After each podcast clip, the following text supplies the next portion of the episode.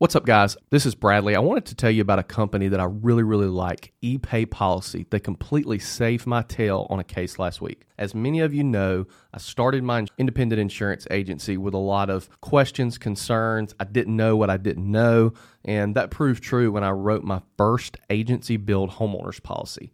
I write this policy, and the client tells me, All right, let me pay you with a credit card. I'm like, Uh, how do I take a credit card payment? And guess what, guys? Square and PayPal, it's against their terms of service for you to use it for an insurance premium. God forbid somebody pay you and then you end up not getting that payment. So in came ePay policy. They completely saved the day for me, got me signed up within 24 hours. They provide the simplest solution for your agency to collect credit card and ACH payments while finally putting a stop to chasing those paper checks around. I don't want to be in the collection business. I want to be in the insurance business.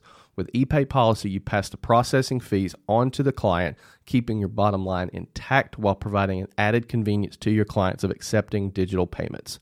The page that you send the client for them to make the payment is branded and tailored to your agency. Mine has my logo. And when it comes to reconcile, their accounting dashboard keeps the process clean and simple, and they integrate with all the major management systems, including mine, at no extra cost.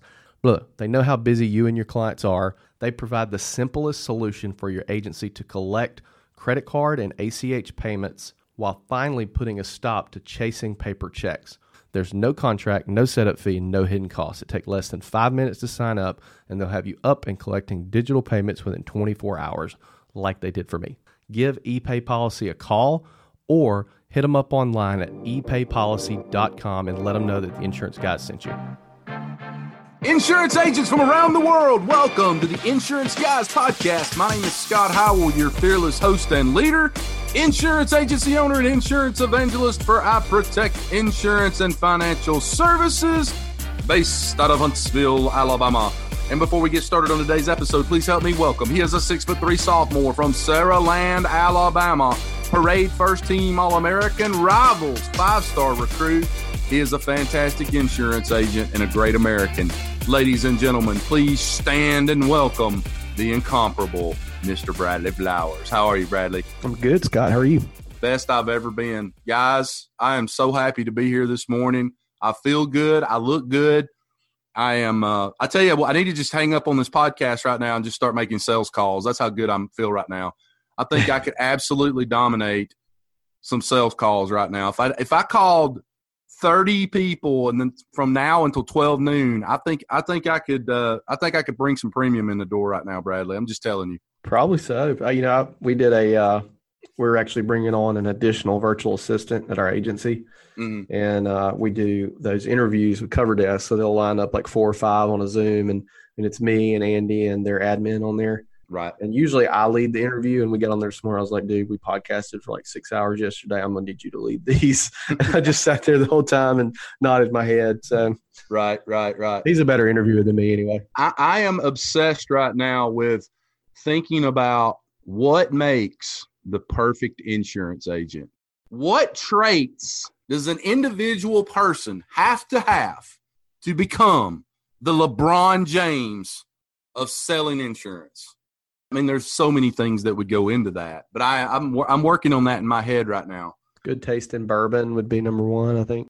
Confidence, tonality, being able to sell to all four personality groups. Man, there's just so many things that go into that, dude. I'm gonna tell you one that's big for me is verbiage, uh, ability to think quick on their feet. That rolls into critical thinking skills. Critical thinking and problem solving is big. If I look at the few people or the people that we've had that haven't worked necessarily worked out at Portal, I think probably one of the commonalities would be lack of problem solving skills. Mm. I'm going to tell everybody right now, and then I'm going to introduce our beautiful guest today because I'm so excited to have him on the show. I came up with a life hack about two years ago that I swear to you I think that every insurance agent in America should start utilizing in their agency. Let me tell you what it is, Bradley. This is genius. Two years ago, I had a Christmas party at one. We didn't have it at my house. I don't remember why we didn't have it at my house, but we had it at one of my agents' houses. Okay, are you are you you with me so far? I'm with you. we got through eating and we decided to play games. okay. And they had this thing on their television that, you know, they had like Netflix and, you know, Hulu and all this other stuff, but they also had on their TV this thing, and I don't know what it was, but it was different game, adult games you could play. Right. And we started playing this game, uh, and I don't remember the ins and outs of it, but basically you had to think quickly on your feet. Mm-hmm. And I remember about halfway through that game, I had all of our staff there, and you could literally tell through playing that game, you know, who could quickly think on their feet mm-hmm. and who would like every time it came to them, they'd be like, uh. And I thought, you know what? There's something to this. Yeah. In terms of creating the perfect insurance agent. I'll tell you a good game to play would be Gin, if you've ever played Gin, because your average Gin players will take the cards for what they're worth. They see them at face value. But your good Gin players remember every single card that's been played. Right. And they think, you know, an average Gin player is going to say, oh, Scott just picked up an eight. He must need eights. When in fact, the eight was the eight of diamonds. And we remember that he threw down an eight of spades earlier. You know what I mean? That's right. and that's where you can really get into. I think the big problem if they've remembered everything they had. Okay, this, this, this, and put the puzzle together. There's a couple of adult games out there that have a timer, and it's not Pictionary, and I can't remember the name of the game. Maybe it's uh, catchphrase, maybe the one I'm thinking about, where yeah. you got a timer. Maybe there's part of the uh, phrase is there, but you got to finish it and you got to do it mm-hmm. before the timer goes off. I'm telling you, there's something to that. Yeah. There's something to people in the insurance agency relative to success and being able to think quickly on their feet. I don't know. There's something there. I won a gin tournament one time and I and I beat a guy in the finals that was known as a really, really, really, really good gin player. And I was not a better gin player than him. I just remembered every damn card he threw down. Right. Or picked up. So all right, guys, listen, mission of this podcast, help you insurance agents in any way we can. We got a guy on here today that's going to do that. I am so excited to have him on here. Bradley will attest to this. I don't know that I ever get more excited than I do on the days when we have principal agents, guys just like us who've been in the business a long time, have been doing it a long time. Doesn't matter if you're captive, doesn't matter if you're independent. I know there's some differences there, but there's a commonality of people who are agents who've been in it a long time they just get it and and and they're the kind of people that can really help a lot of you agents out there even if you've been doing this for a while there's always something that i pick up from every guest that we have on this podcast and that is what we're here for so without further ado he is originally from glastonbury connecticut and he lives in concord north carolina he is married to the beautiful christy and they have four beautiful girls Alana, Avery, Ainsley, and Adeline. He is the agency owner of Mahoney Manhart Agency, and it is my profound honor today to introduce, for the first time on the Insurance Guys podcast, Mr. Ryan Mahoney. How are you, Ryan? Good, fellas. How you doing? Man, we are doing fantastic. I am so excited to have you here today.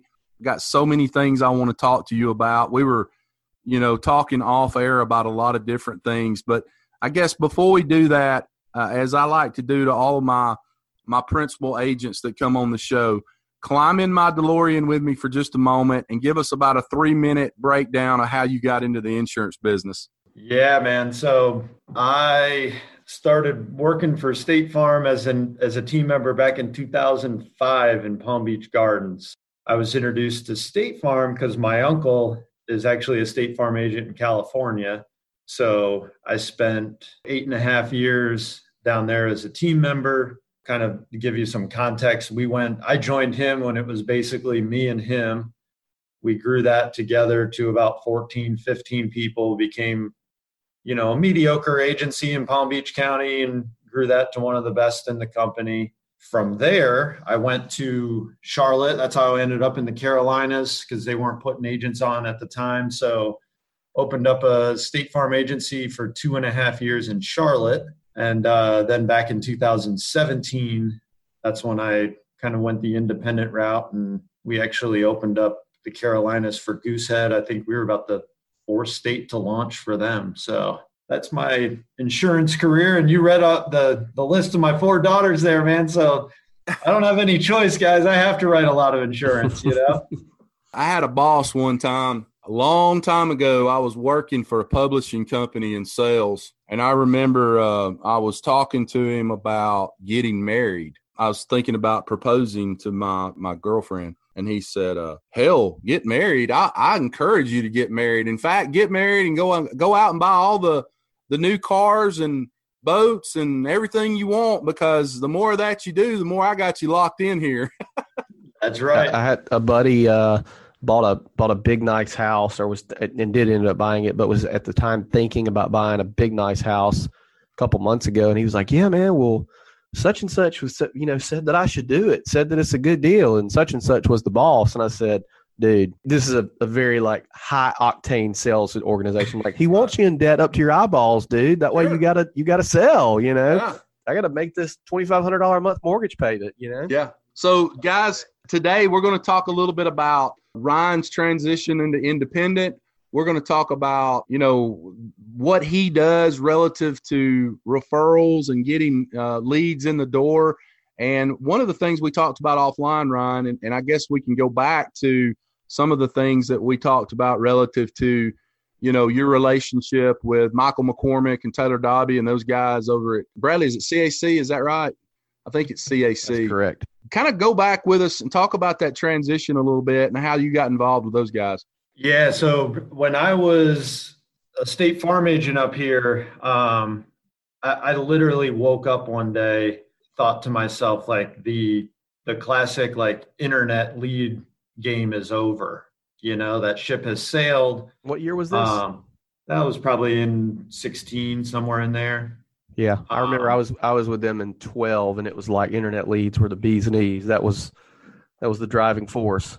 They were solid, man. Like that's where we we built a really good book of business in Florida off of them. We wrote a ton of auto insurance. I mean, we literally went from like twenty five hundred cars to close to nine thousand in about five years. So, and we did a, all that on internet leads in Florida. So it was like it was awesome, man. That, that there was a good time for internet leads, but I just woke up and was like, there's got to be a better way now because as we all know, if you've been doing that a long time, it gets saturated, the quality goes down. So it's not a sustainable model.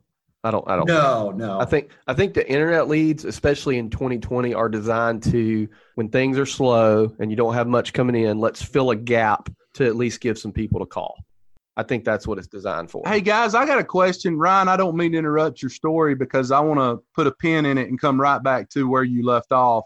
This is a question for both of you, and I think insurance agents out there that are listening to this are going to be wildly interested in hearing your answers. Why can't anybody seem to figure out the internet lead game? Why why is it so hard? I think because the ball keeps changing. And what I mean by that is you have good leads for two or three months and you'll have bad leads for two or three months. You have good leads, you have bad leads. And in my opinion, I think it's because you're not getting you as the retail insurance agency, if you're buying leads from, you know, I'm not going to name any names, but all the lead companies we know about, you're not getting the good stuff. You're getting the stuff that the people who have exclusive deals with them uh, have not picked off yet. And it's watered down. And and I think like maybe to even be clear on like where the transition went is like there's like I think the internet leads that I'm alluding to and Bradley is is like the the ones from the companies, right? Then that's what made me trans like start seeking out different ways. It's actually how I fell into soup and I had met McCormick a year um, or within the year of that prior to uh, knowing that he was kind of him and Taylor were behind soup, but that's when I started toying around with Facebook leads and all that stuff. It's it's kind of very similar to the real estate world, right? Where you have people who are paying Zillow all this money, but then they don't realize, oh, hey, I can generate my own where it's specific to me and it's only coming to me. You know, so I think there is a difference between like the the internet leads that come from these companies versus like what you're doing on your own. So I kind of pursued that, and that's where I I fell into soup and like my relationship with those guys has been uh, has grown a little bit deeper over the last probably three and a half, four years. Well, and I think too, one of the things that that a lot of agents miss, and certainly I've been guilty of this as well, is to me in our organization, us not getting a deal and exiting that client is almost just as good of a thing as writing that client because every X date we add to our pipeline for six months or a year from now makes prospecting and marketing easier six months to a year from now. That's right. And I think so many agents, and I've been guilty of this myself early in my career, you're so focused on new business, new business, new business, new business, new leads, new leads, new leads, new leads that you forget to properly X date and properly set that follow up. And I think that's why why we absolutely crushed the leads in Florida is because we had a process in place. I mean, State Farm even came to us and they're like, "Can you put a like a playbook together on what you're doing for these leads?" You know, and because we went from our numbers just skyrocketed, and it's it is it's a process, man. Like I I remember calling people. It's a grind. It's definitely a grind, but I remember calling people on like a year and a half later, and I talked to them every six months, and they're like, dude, if you can just get it close, we're going to go with you because you've literally called us every six months for the last 18 months or 24 months, mm. you know? So there's, that's the hard part of internet leads, I think is, is it's much like what happens the, the persona with Facebook right now. Like, oh, I threw some money at it. It doesn't work. Well, there's a lot of that follow up, like Bradley saying that behind the scenes, takes a little bit of effort it takes more time it's not the the instant gratification that we're kind of looking for and i think that's what probably has people jumping around looking for that silver bullet all the time hey ryan give our agents something that they can write down and take back to their office today relative to that process that you just mentioned that actually State Farm came to you guys and they were like, hey, we need to carbon copy this from you. Can you explain in a little bit of detail kind of what that process is so that these agents can write that shit down and hopefully implement that in their agency? Yeah, I think Scott, it's it, it, seems simple, but it's whatever that CRM is. I basically made notes on every client and what the conversation was. And then to Bradley's point, I just I X dated it, man, and just set an expectation to say, hey, I'm going to follow up and we'll see what, what rates are doing in another six months. And then the easy thing for me was that I could reach back out and say, oh, hey, how's Susie doing? Or, you know, you had a kid or you had this, like they got to be six months old now. And it's like, but that was all in the notes. Like you, I think that's it, man. And the data. It's, it's something, it's something in the notes that when you call that person again in six months, gives you some altitude in terms of building a relationship because you're mentioning something that's very personal to them, right? It's, yeah. I'll tell you one thing we do too when we call X dates or we follow up with people every single and, and obviously I mean we're not perfect, but at least we try to every single time when that person picks up the phone, I'm like, Hey, Miss Jones, it's Bradley with Portal Insurance. I was just calling you back, uh, you know, six months later, like like you told me to. Right. Did you hear what I said? Like you told me to. Like even if they didn't tell us to, like you told me, and they think, oh, did I? Okay, and and they're a little bit more relaxed. Like, okay, I was expecting this call. Right. You know. Right. And but I'll tell I'll tell you, man, the data, having notes, having I want to know things down to what football team does this person root for because right. I'm going to bring it up. We had a, a, deal this week, two days ago, where one of my uh, producers came to me and said, "Hey, remember that Presbyterian church from last year that we quoted? Uh, just popped up on my X date, and I'm like, I, I don't have any clue what me going. And it was one that I had. We have we do a lot of deals in my office where I make the call, but they actually do it. So I open it, I close it, but they do all the work in between. So I was like, I have no idea. I would have been like a deer in the headlights going into that call.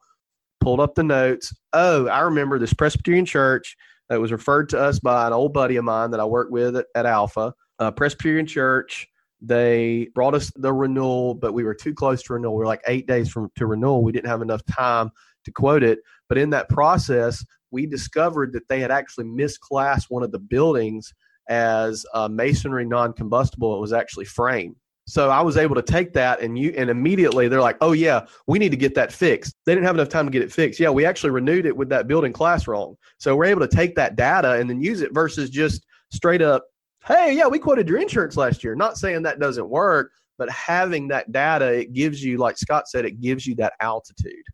Hey, hey, I got a question for both of you relative to that. So, Ryan Bradley, you find a prospect. And guys, I want you to remember this. This is a Scott Howellism here, okay? So what I tell my agents is this. Anytime that we get a prospect, I don't give a shit how it comes in. Internet, referral, whatever.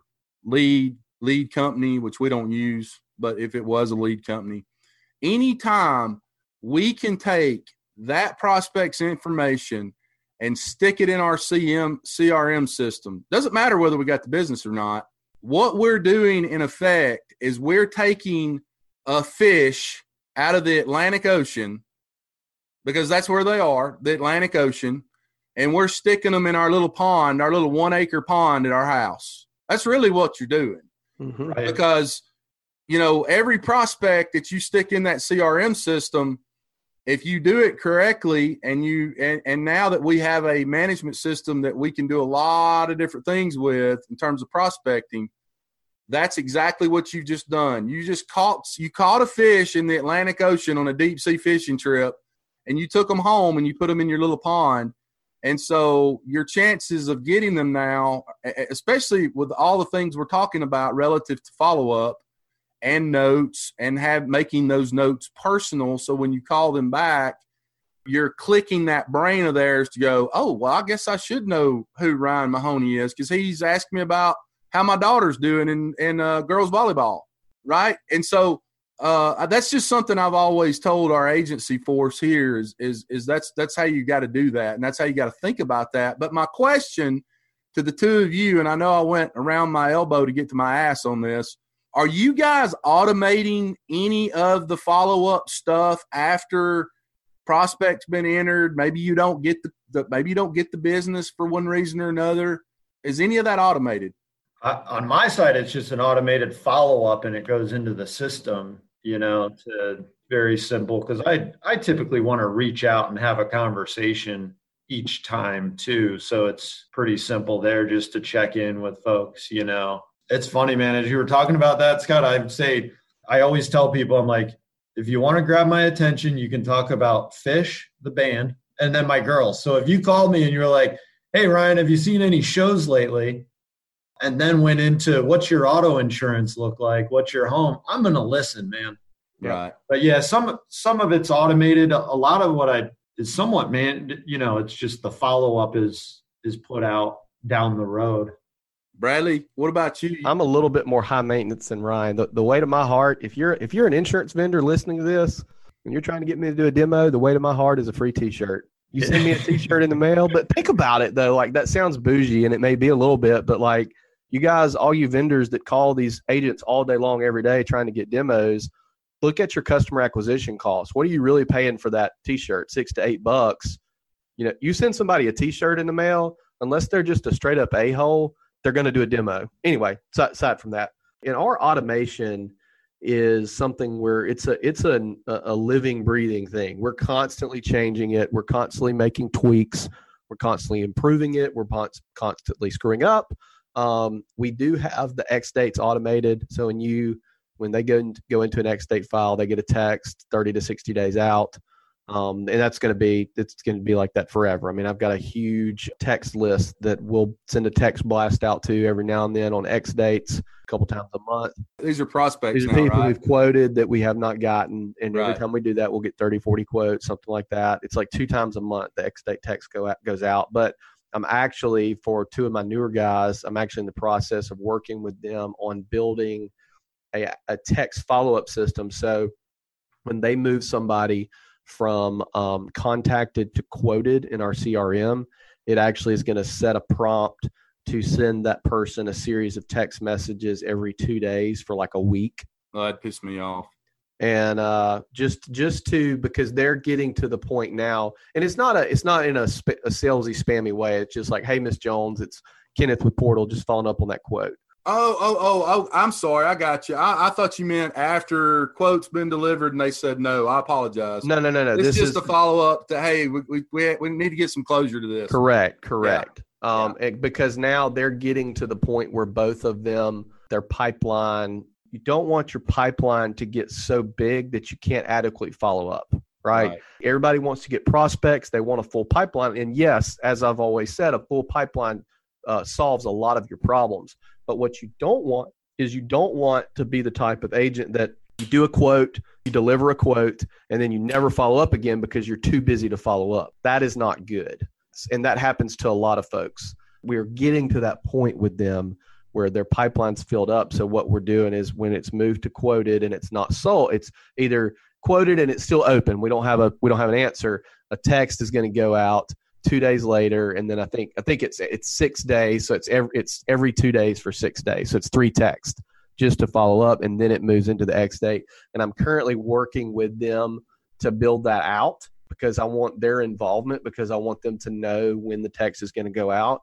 Because if we send let's say we move somebody to quoted and they get the text in day two and they end up buying, they have to remember to take them out of that campaign. Right. So that's and there's probably a way to automate that, but um, but that's kind of what we're working on now. Um, that's what I did it when I was at my prior company. I had I basically did that with another system, Right. and I, I just had to be very aware of remembering who's in what because you don't want to write somebody insurance and they get a text two days later. It's like, hey, we're following up on that insurance, you know. so we're we're working on that. But yeah, Bradley, I, I got another question for you. yeah. You were talking earlier about X dates and texting and things like that. Did I hear you say that? Let's say you don't get the deal this time. They they just decide for whatever reason not to go with your agency, but you've got their X date in the system. Did you say that you send out a text message around 45 days before their X date of their you know expiration of their insurance? I'm not sure the exact date, but it's 30 to 60 days. Um, if it's a if it's an annual X date, I think it's 60 days. If it's an auto, every six months, I think it's 30. Can you share with our agency force that's listening, kind of uh, general, generally speaking, what that text says six months or, or, you know six months later or a year later, whatever? I'm not perfect at that, but it's it's something to the effect of, "Hey, Miss Jones, this is Bradley with Portal Insurance. We quoted your insurance about six months ago. We'd love to take another shot at it. Rates have always changed. Blah blah blah blah blah."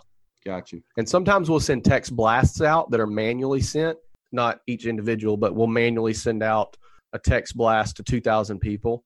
And it's very, McCormick actually helped me write it, but it's very uh, almost mysterious. It's like, it's like, hey, Miss Jones, this is Bradley with Portal Insurance.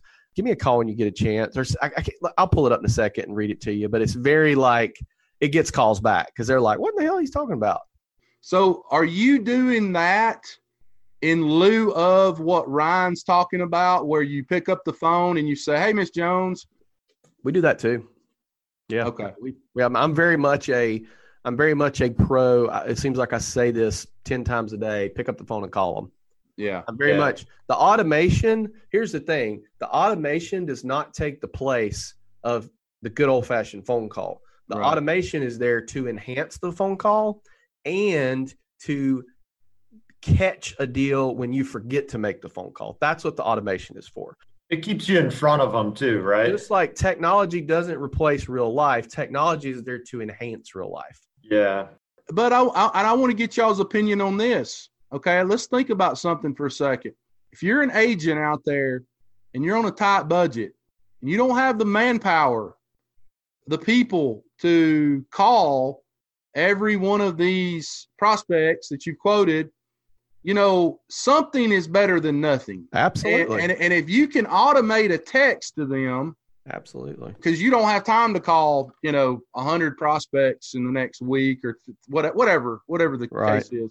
I would say that if you don't have the manpower to call every one of those X dates and talk about insurance and their kid playing high school football, texting is better than just letting it go, right? I mean, Well, that's it. And and the thing too, Scott, is when like when you're proactive on it, like I agree with Bradley, you know, it doesn't the phone call is always going to be there with me because that's you know typically if I can get people on the phone, I can close them. right. Um, but it's also one of those spots where you know i'd encourage everybody you have to have some sort of management system that you can that you can send out these texts or emails or something because it's not like an either or type thing. Like you, yeah. you're not either it's it's not like hey make these phone calls but not do this or well i'm sending out emails or texts and this and that. But if you can couple everything together and make some phone calls and then you're getting some phone calls from the automation you know you're kind of you're doing everything at that point. And i i always tell people too i'm like activity is gonna bring things in the door activity baby that's right that's right here's what the text says so this was a text we sent out to all of our home clients that don't have auto and it said it's it's hey first name it's bradley with portal insurance when you have a break in your day give us a call please we need to review something with you if I'd have just said, "Hey, we notice we don't have your car insurance. Please give us a call. We'd like to quote that." You're right. to get some calls back, but you're not to get as many. So, right. Yeah. Right. And I guess you you have to stagger those text messages. Mm-hmm. For instance, yeah. if you yeah. if you got an agency like mine, I might have 385 people that don't that have home but not auto. Hell, you send all those out at one time.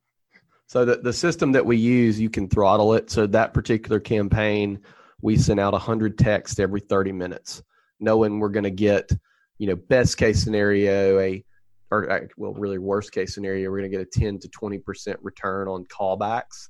Right. So we can field that many calls an hour. And so that's, we throttle that throughout the day. That's what we do for all, anytime we're sending a text blast out, we throttle them per whatever because I don't want 3,000 people calling my office at one time. Got you. Ryan, I got a question for you. Of all the ways out there that there are to get leads in the door, and quite frankly, I'm I'm asking this for selfish reasons because we've moved into phase two of our three phase process this year. Phase, you know, we, we're going independent July 1. Every nationwide agent in the country is going independent. So phase one was from January till now, which was changing management systems, doing the downloads, getting all of our technology on board and getting all of the carriers that we wanted and needed, which we we've done all that now. We're we're past that. Phase two is how are we going to get the phone ringing more? And we we've got some, I guess, aces in our back pocket on some of that, and I can't divulge that over the the podcast right now. But what are the, what are the best ways if agents out there listening are having problems with that what we talked about earlier, that activity, keeping butts in seats. Uh, what are the things that you do that are the best, you know, actions or, or outputs that you do to generate leads? And to add to that, you know, where how did you make the shift when you went from State Farm, you know, lead gen to more relational? You know, what methods did you take in doing that? Yeah, so our basically go to market strategy is straight into the the loan officers and the realtors. And then if you even go to like title companies or something like that too. But we found 90% of our success in going to loan officers first. And and I always say like if you if you want to filter it down, loan officers have to check off insurance on their list on their to-do list. So they're more aware of it than a realtor, right?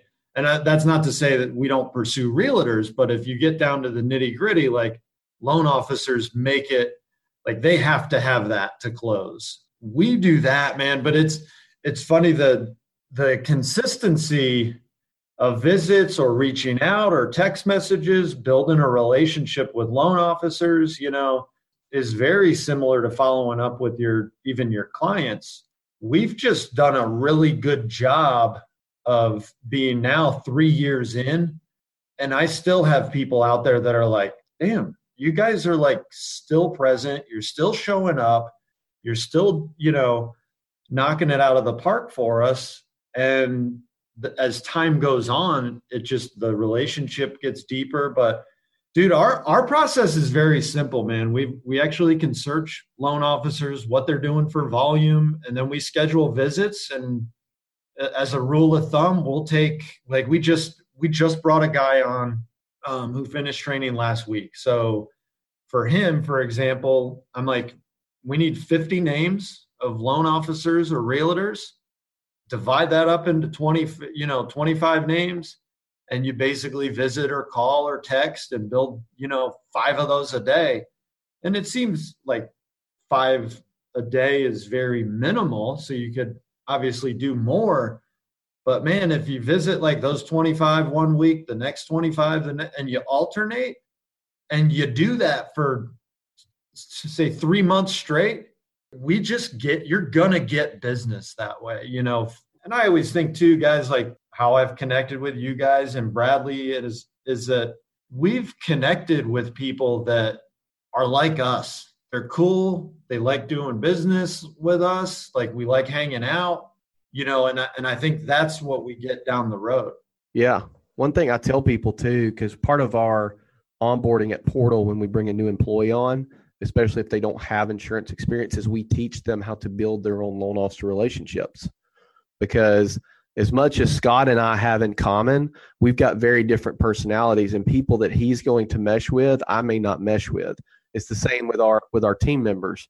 And yeah. one of the one of the starting points that I tell people is find a lender that is most similar to you in personality, in age, in gender, in economic background, because you're going to have the most in common with that person.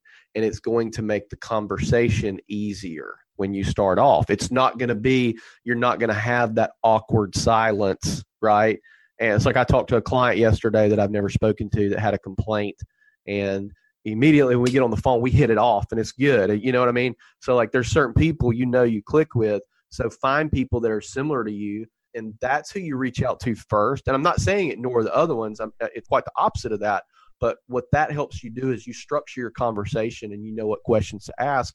And then when you go into talking to the person who's 30 years older than you and is the opposite gender and maybe has a different view of the world, you can still have a good conversation because you know all the points to hit.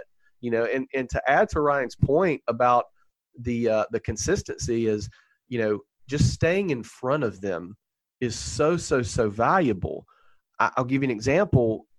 I'm, i firmly believe there's two type of realtors, or excuse me, uh, lenders in terms of how they handle their insurance. You have the kind that are very by the book and they have a process. Like, here's my process. We take the application, we send three referrals out. It's these people every time.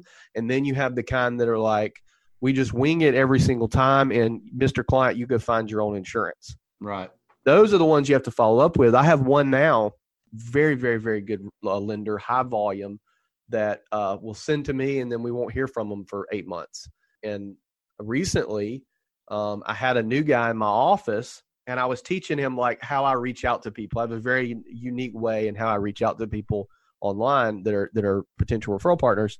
And uh, I was teaching him how to do it. I was like, like this lender here, she hadn't referred to me in nine months, and and really, I thought that like maybe one of her clients had a bad experience or I was like, what something happened? She's referring to somebody else. Don't assume just because you're not getting the referral that they're they're referring to somebody else. I send her a message on Facebook and she's like, oh yeah, here's one. Quote this one. And and she's yeah. the type that it's she's not trying to find insurance for somebody every time.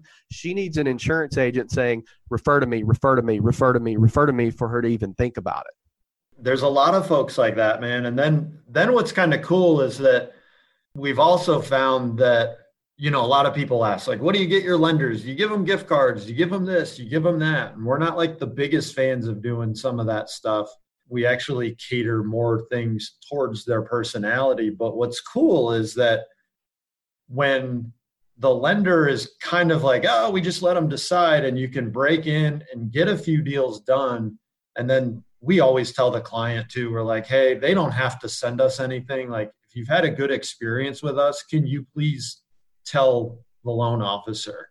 So then what ends up happening is that loan officer goes, Oh, what I thought was just kind of, well, they just go out and get insurance anywhere, and I got to hunt it down from X, Y, and Z company. Now these guys are adding to my adding value to my process to my clients. It's not a headache. The client's happy and then they kind of go well maybe this is more important than we thought or it's just this is a smoother process because this is what these guys do and what they focus on and they become a little bit more comfortable with it and then you become their person you yeah. know i'll tell you an idea that we've been doing for a little while if you are a uh, competitor of portal insurance this does not work please don't do it uh, is in our crm when john smith lender's client closes the CRM knows that John Smith was the the referral partner or the the referring source. It sends an email to the client that says, "Hey, this is Bradley with Portal Insurance. We really appreciate your business. Look, we would not be able to take care of you had it not been for John Smith Realtor. Will you please give them a five star Google review?" And the way we tell the referral partner about that is we we call or email or text referral partner and say, "Hey, this is what we're about to do what platform would you like the review on? And they're like, oh my God, that's the best thing I've ever seen in my life. So that's something that we've been doing. It's just kind of a little added thing just to kind of say, give them a little bump and say, hey, thank you. Appreciate that. Here's, and I'll tell you what, a, a different kind of um, thing that we do too on reviews is stuff. And, and this is automated based on our system. But if I write someone and then they share their experience with me, I get an email on that. It'll say who the referred lender was. So in turn, like we're not sending them the ones that are like great experience, you know, but if someone has like takes the time to really write a decent review of their experience with us, then we'll shoot that over to the lender too and be like, thanks for sending these guys over. Like, here's what they had to to say, you know, and it just kind of shares the experience with the lender too you know so it right it just helps build that relationship knowing that hey when i send people over to this guy for insurance because we all know scott it's not the most exciting thing in the world to talk about but that it, they're having a good experience with it and that's that's solidified a lot of relationships for us. So i assume as you said earlier that's probably been your biggest source of referral business is through those mortgage lenders and real estate agents. And I, I've always heard, and we've talked about this ad nauseum on the podcast, that really the mortgage lender uh, more so than those real estate agents, unless you got a real estate agent in your back pocket that is absolutely crushing it. Uh, those more because those mortgage lenders are doing, you know, the good ones are doing what 20 20 uh, loans a month or more 30 yeah yeah where a real estate agent maybe sells maybe one or two houses a month maybe right know? and they're good like we've we've made a lot of good connections with the loan officers through real estate agents and vice versa so right. there, there's nothing better when like I know the realtor because the realtor sends it to the loan officer and then the loan officer sends it to us. And then you have, it's kind of that triangle, man, of everybody knows each other. And when you talk to the client, they're more comfortable. We acknowledge that. We're like, dude, it's a small world. Like, this is how we live. We're all high producing, you know, agents or loan officers. And we kind of congregate together and work together because we want to blow the, you know, yeah. just crush production no matter what we're doing. So it it really works when when all three of us are have a solid relationship and all that stuff takes time too, man. That's that's the difference I think between like the the internet lead mentality is that it's a quick hit, but then what's very difficult I've I've found talking to agents is that you're like, hey, go out and build relationships with your community. And then it turns into like well i'm trying to to do these leads and do this and manage the team. It can be very daunting sometimes but the consistency over the years man is is i've seen us go from you know working with like say 25 loan officers and getting some here and there to really dialing it in where it's like five to seven that send us the vast majority of their stuff I want to close this podcast out today by asking you a question. I'm a very visual person. Paint the picture for the agents that are out there listening right now, the 250,000 agents. Paint the picture of your office setup relative to staff and how you're set up in your agency. I find towards principal agents, and I've got a couple on my list that I'm going to interview today, and I'm going to ask all them the same question. I, I like being able to close my eyes and visualize that if I was in North Carolina, I could I can almost visualize walking into your agency and seeing the staff and who's doing what. Give us a breakdown of how what that looks like in your agency. The three of us so it's me my business partner and then our new guy jake that we just brought on. So we're all producing man. So it's our job to basically build those relationships with our referral partners and then close business kind of an overview of goosehead how we're set up is you know then we have our service team that manages policies and changes all that stuff. We also have like a binder team set up too, so that if effective dates get changed or something, I shoot that over to them. And then we turn that around in about an hour, Scott. So I'd say overall, like we're everybody has a lane that they that they drive and they drive it really fast. We're more specialized in what we do. We have like a quality control team too that'll send out our docu signs so so basically you know start to finish my job is binding the policy getting the app ready. They send it out and then it goes to the service team too. Is the bind team and the service team are they virtual or i mean meaning are they outside of your agency or are they in the office with you no they're outside so we have um they're in uh, Dallas and then Henderson, Nevada. Okay. Okay. And are they with Goosehead? Is that part of the They deal? are. Okay. Yep. Okay. Yeah, they are. And and our management system is we use Salesforce. Everything's transparent. So it's kind of funny. It's like I tell everybody, I'm like, my service team are friends of mine on Facebook and all Sure. that stuff, but we can see everything they're working on and they can vice versa. It's very similar. Like I always kind of compare it to like a, a car dealership, Scott, you know, where the same person that's selling you the car isn't doing the financing and they're definitely not doing the oil change and the servicing on it. So, you know, everybody kind of has their role within the agency and everybody can focus on what their strengths are. Right. we all agree that we'd rather be focusing on that and doing what we like to do every single day, you know? Well, and I think, and this is just my opinion, so don't hold me to this, but especially with COVID 19, how it's forced agents like myself and probably a lot of other people listening to this right now, uh, where I just, for whatever reason, just had not ever done Zoom meetings and hangout meetings and things like that. Uh, I'm seeing this this kind of uh, movement in the insurance business where it seems like a lot of agencies are lowering overhead and utilizing you know VAs with companies like one of our sponsors CoverDesk who does a fantastic job with their VA program. I would encourage anybody that is thinking about a VA to at least talk to those guys. And there's some other great VA companies out there too. But I've noticed that with the utilization of Zoom and Hangout and all this other stuff and Slack and um, it seems like agencies are moving more towards that. You know, we're going to do the core stuff here, but we don't mind having two, three, four, five VAs uh, somewhere else that can handle. You know, this team does the you know the the stuff that you were just talking about the the service more the service side of getting everything handled and wrapping everything up.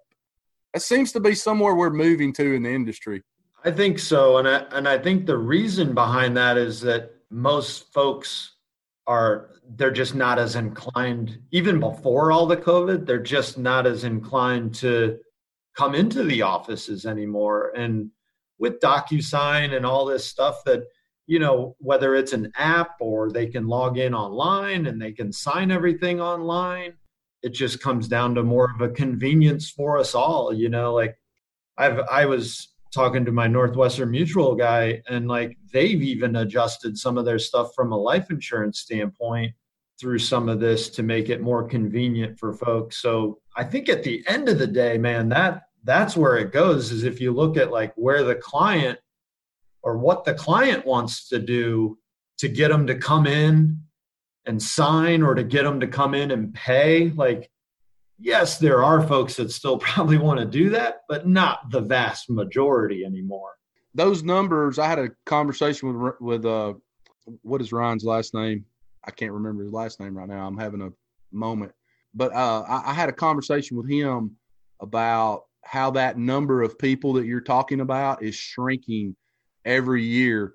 And it, it's funny to me because it's almost shrinking in the same way Amazon is going up in terms of people who shop for Christmas online. You know, every year, yeah, that number just edges up and edges up and edges up, and uh, you know, death by a thousand cuts for the the the local shopping mall that people used to go to because you really start talking to people and they're like, I would much rather buy my presents online on Amazon than wade through the parking lot and have to go in a shopping center. And and, and now with covid my god can you imagine what that's going to be yeah. in the year 2020 where people are just like i'm not going to park place mall to go get something because i hell i might get covid-19 exactly. Yeah no we've seen it. And and then you know just the the amount of business we do and the feedback we get of like hey this is so easy thank you you know and then we always ask are you familiar with docusign? Oh yeah no problem. Oh this yeah. is sweet you know like the feedback is more positive. I've never heard anybody be like well uh, i'd rather just come in and sign.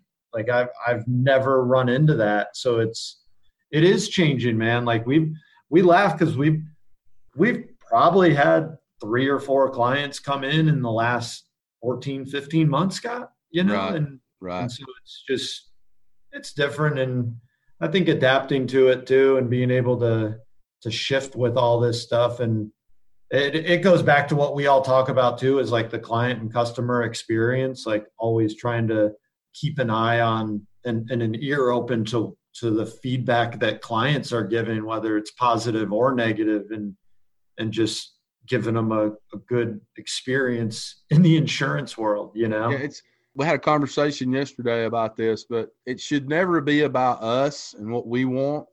It's always got to be about what they want, how they want to buy, how they want to be communicated with. You know, my friend Mike Stromsoe always I love this so much, but he says if you want to reach 100% of the marketplace, you know, from a branding and marketing perspective, you got to be in 100% of the places the people are at. I'm kind of switching gears there relative to marketing the prospects, but he's right. I mean, the most common place that people are at now are on the internet, on social media platforms. But there are a lot of other places that you need to, you know, probably be hitting to get to 100% of the market. So, you know, I find all of this very interesting. I, I know we need to shut this thing down, and I, I just want to tell you how much I appreciate you being on the show today, Ryan. Thanks for having me. This is cool. We've just about gotten to the point where we just like to have principal agents on here and just sit down and rap for a little while about things like what we've discussed today. We've got a couple other principal agents that we're going to be talking with today as well on these different podcasts that we're going to be doing. But uh, I'll go ahead and shut this thing down, guys. Hope you got something out of today's podcast. We covered a lot of ground. We talked about a lot of different things. If Ryan and Bradley and I gave you one thing that you can, and I know we did because Bradley said about four or five things and Ryan said four or five things that I wrote down that I need to either change or implement in my agency here. But if we did do that, if you would do me a huge favor, like, subscribe to the podcast, and tell a friend about us. That's the only way we're going to ultimately keep doing this thing is, you know, we want to keep our numbers growing, have more agents listening to the show, but if you guys would do that for me, I would really, really appreciate that a lot. And remember what I always say rewards come from action, not discussion. Get your ass out from behind that desk today and do what Ryan Mahoney does. Go out and build relationships with referral partners, meet people, go to events, sling business cards, talk to people, and go build those relationships And the deeper those relationships can go, even if they're just a prospect, and you can put something in your CRM system that when you call them a year or six months from now, they can remember you, the better off you're going to be. Go, go make money for your family, for your wife and husband, your kids' college fund. Go make money for your mom and dad who are struggling out there and go write good business for the agencies that you represent and go write good business for the companies that you represent. Bradley Flowers, I love you. I love you too, Scott. I love you so much. I know I've never said this on a podcast before, but I just want to tell you how much I love you and how much you mean to me. Bradley, that means the world to me, and I really, really appreciate you finally doing that. Ryan, it, it, this is a special, monumental occasion that Bradley actually told me he loved me on your podcast. So that's, that's kind of, right, man. That's, that's kind of a big deal. It doesn't get any better, Scott. That's right. I, I appreciate it. Thanks for having me on, fellas. This is cool. Thank you so much, guys. You are listening to the Insurance Guys podcast, and we'll see you back here real soon. Take care. Thanks for listening to the Insurance Guys podcast. If you need to know more about me or you need to get in touch with Scott, you can always reach me at theinsuranceguyonline.com or email me at iprotectins at gmail.com. And if you need to get in touch with Mr. Bradley Flowers, go to bradleyflowersinsurance.com or email him at bradley at saralandinsurance.com. Guys, we love you. Thank you so much for listening. We look forward to being with you again real soon on the next episode of The Insurance Guys. Take care.